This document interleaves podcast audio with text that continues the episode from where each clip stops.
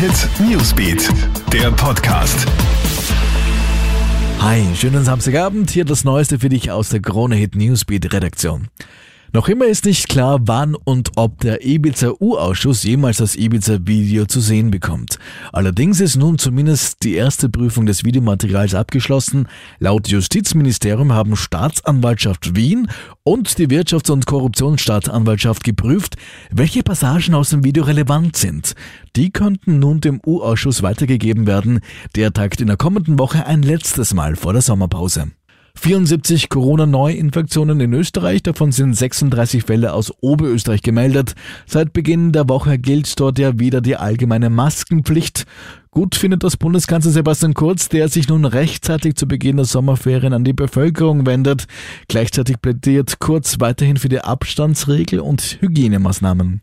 2600 Feuerwehrleute, die bei 400 Einsätzen geholfen haben, Schäden zu beseitigen.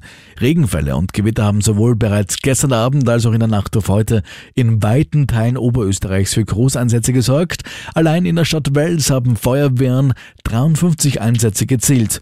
Überflutete Keller, umgestürzte Bäume, beschädigte Stromleitungen und sämtliche andere Schäden, die von den Einsatzkräften abgearbeitet werden mussten, teilweise die ganze Nacht lang. Und mehr als 66.000 Corona-Fälle innerhalb der letzten 24 Stunden in den USA.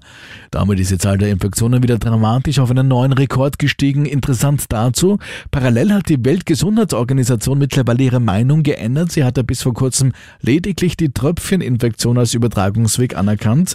Nach Kritik von über 200 Wissenschaftlern lenkt sie vorsichtig ein und meint nun, dass das Virus auch über Luft übertragbar ist. Und eine Ausrottung des Virus hält hält die WHO für unwahrscheinlich. Soweit ein Update für den Samstagabend. Mehr Infos bekommst du laufend auf KroneHit.at und morgen Sonntag wieder ab 6 Uhr früh stündlich auf KroneHit. KroneHit Newsbeat, der Podcast.